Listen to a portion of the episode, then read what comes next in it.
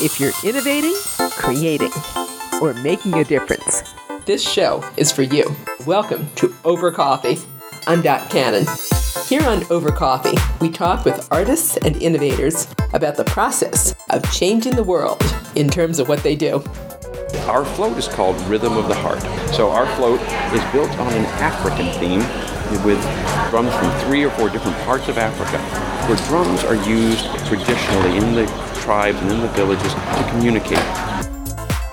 On site at top award winning float builder Fiesta Parade floats on the Saturday before the 130th Rose Parade, as you might guess, activity would barely describe what was going on. The place was humming with volunteers in what's called the deco stage or decoration stage of getting those floats ready to roll at 8 o'clock in the morning on New Year's Day. And among the breathtaking floats being decorated is one that's all about communication, giving, and hope. Tom Mone is the chairman of the Donate Life Rose Parade float. Tom is also the chief executive officer of nonprofit One Legacy, whose mission is to save lives through organ, tissue, and eye donation. We had the opportunity to talk on site about his organization's entry in the 130th Rose Parade. You are standing in front of this incredible, amazing float. Please tell me about this float. So the Donate Life float was the original conception of Gary Foxen, who was a lung transplant recipient. And he sent us a letter now back in 2001 saying, I have got the gift of life, and I can't think of a better way to thank my donor and all donors and celebrate the power of transplantation than to put a float in the Rose Parade. We all thought that was a brilliant idea and going to be impossibly difficult to do. Fortunately, we were wrong. Uh, the tournament welcomed us with open arms to be a participant because they recognize that donation and transplantation is one of the ultimate examples of the generosity that really makes our community, our nation, our world a richer and better place. And the Tournament of Roses Parade has always been about sharing the uh, celebration of life and about and what in our communities and the fabric of our communities that makes it a wonderful place. So it's been a partnership with the tournament now for 16 years, and uh, this year is our, Isaiah 16th float and perhaps our best ever. Tell me first about impossibly difficult to do. What did you expect versus how the reality was?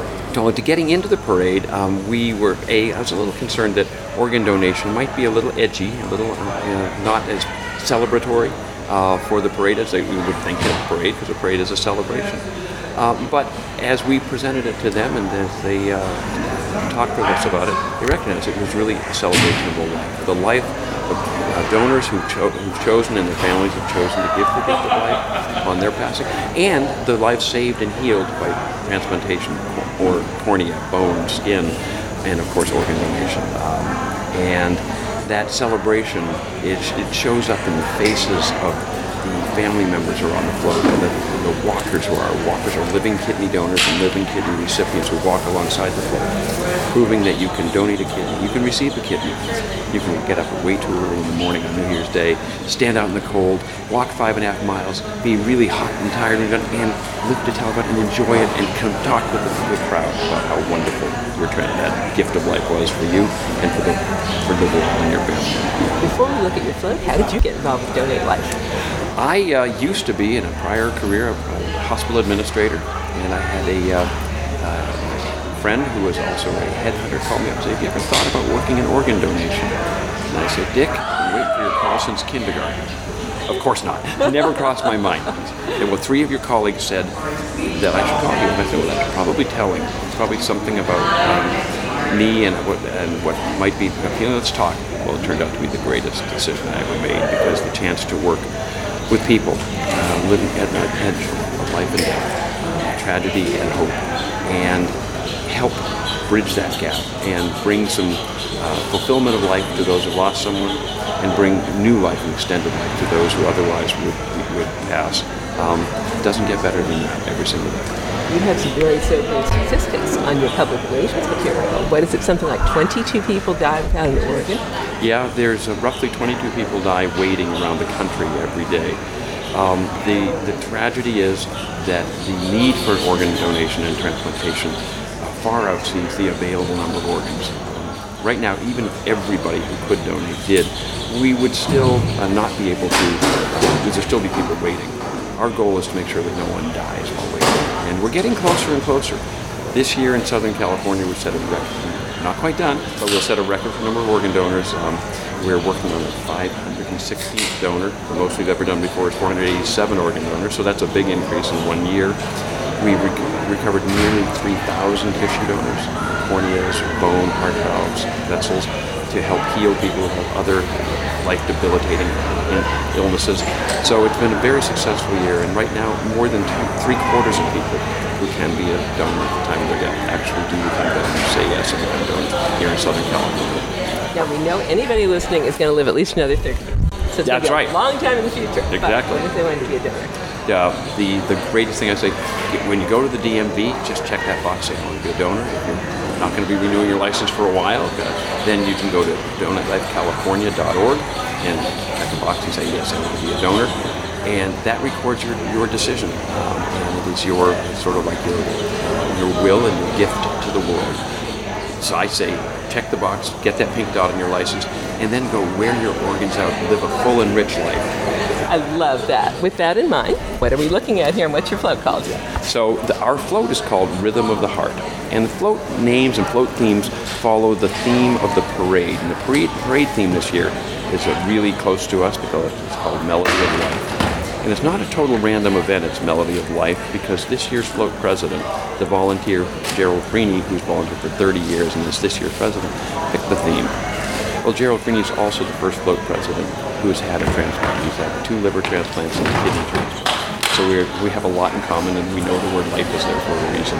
So our heart float, Rhythm of the Heart, picks up on that musical theme, with, uh, melody, um, and but it also has the very literal thing of heart and heart transplant, but more importantly, the symbolic measure of the gift of you know the heart as the giving uh, symbol of caring for one another in our community. So our float is built on an African theme of um, with with uh, tumba drums and uh, drums from three or four different parts of Africa, where drums are used in, traditionally in the tribes and in the villages to communicate between the villages and within the villages and keep people connected. Symbolism of the connection that comes with donation and transplantation in the community you build. And frankly, the reason that Gary Foxen recommended we have a float the parade is to communicate with the world the value of donation and transplant. So the communication is really beautifully told through the drums themselves.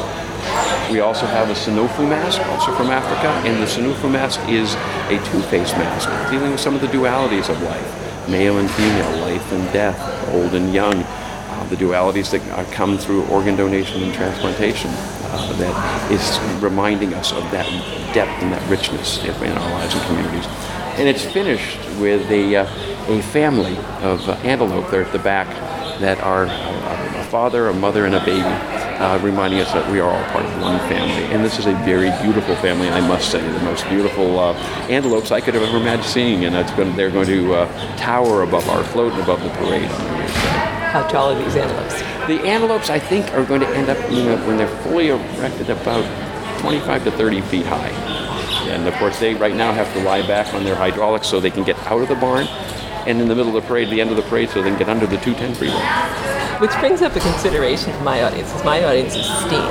How are you combining science, technology, engineering, art, and math so that this is going to work, but going to make everybody go, wow? Yeah, well, there is a uh, obviously uh, we talked a little bit about the um, uh, the the humanities and the art in this, and the symbolism and the choice of materials of, of, of themes and elements composed composed with it.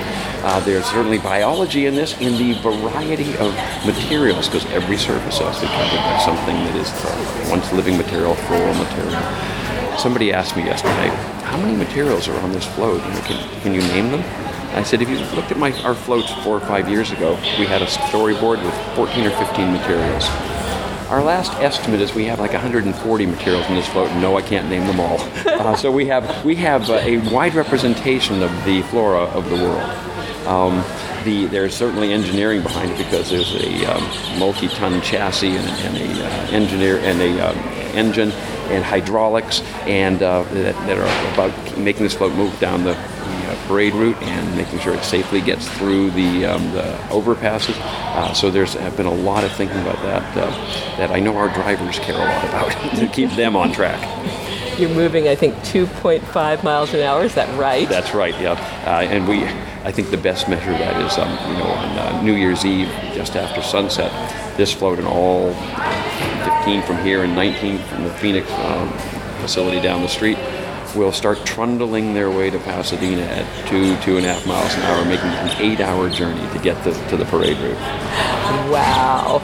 Now, how many years have you actually been able to decorate the float? You've been putting in for 16, but have you been here every year? Well, I would say the very first couple years, we built, we did the Donate Life Float following Gary's vision to create community around donation and transplantation. We didn't have many volunteers that year.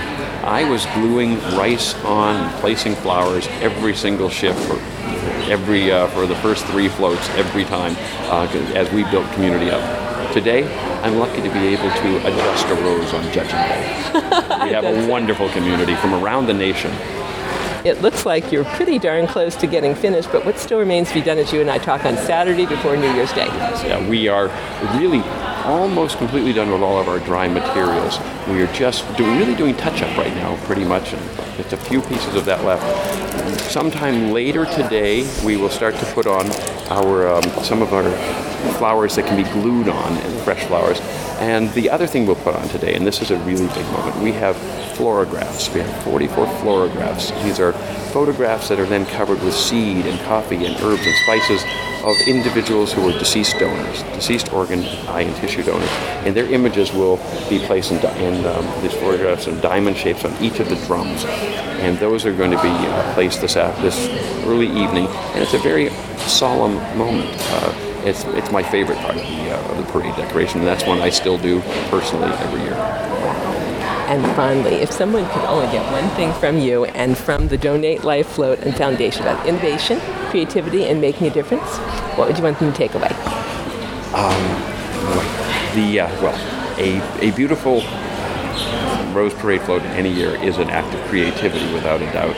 Um, and frankly, we always look to innovate and create some new design that is a new way to share our message and, and most importantly, catch people's eyes, be visually stunning and inspiring, and then have a layered story underneath it that opens the hearts. Tom, thank you for your time today. My pleasure, very much. Enjoy. You and I have been listening to Tom Mone, chairman of the Donate Life Rose Parade Float. Tom is also the Chief Executive Officer of nonprofit One Legacy.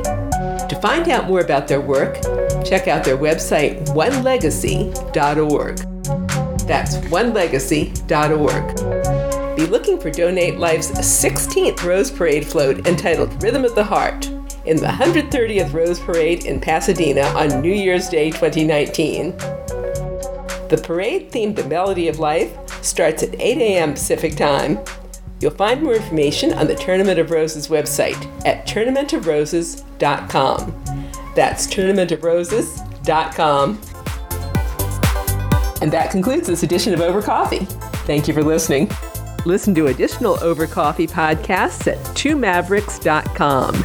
That's two, T W O, Mavericks, M A V E R I X, twomaverix.com. And you can contact us at twomavericks at gmail.com. The music you're hearing is royalty free production music provided by Pond5 at pond5.com. I'm Dot Cannon. Here's wishing you a cappuccino day.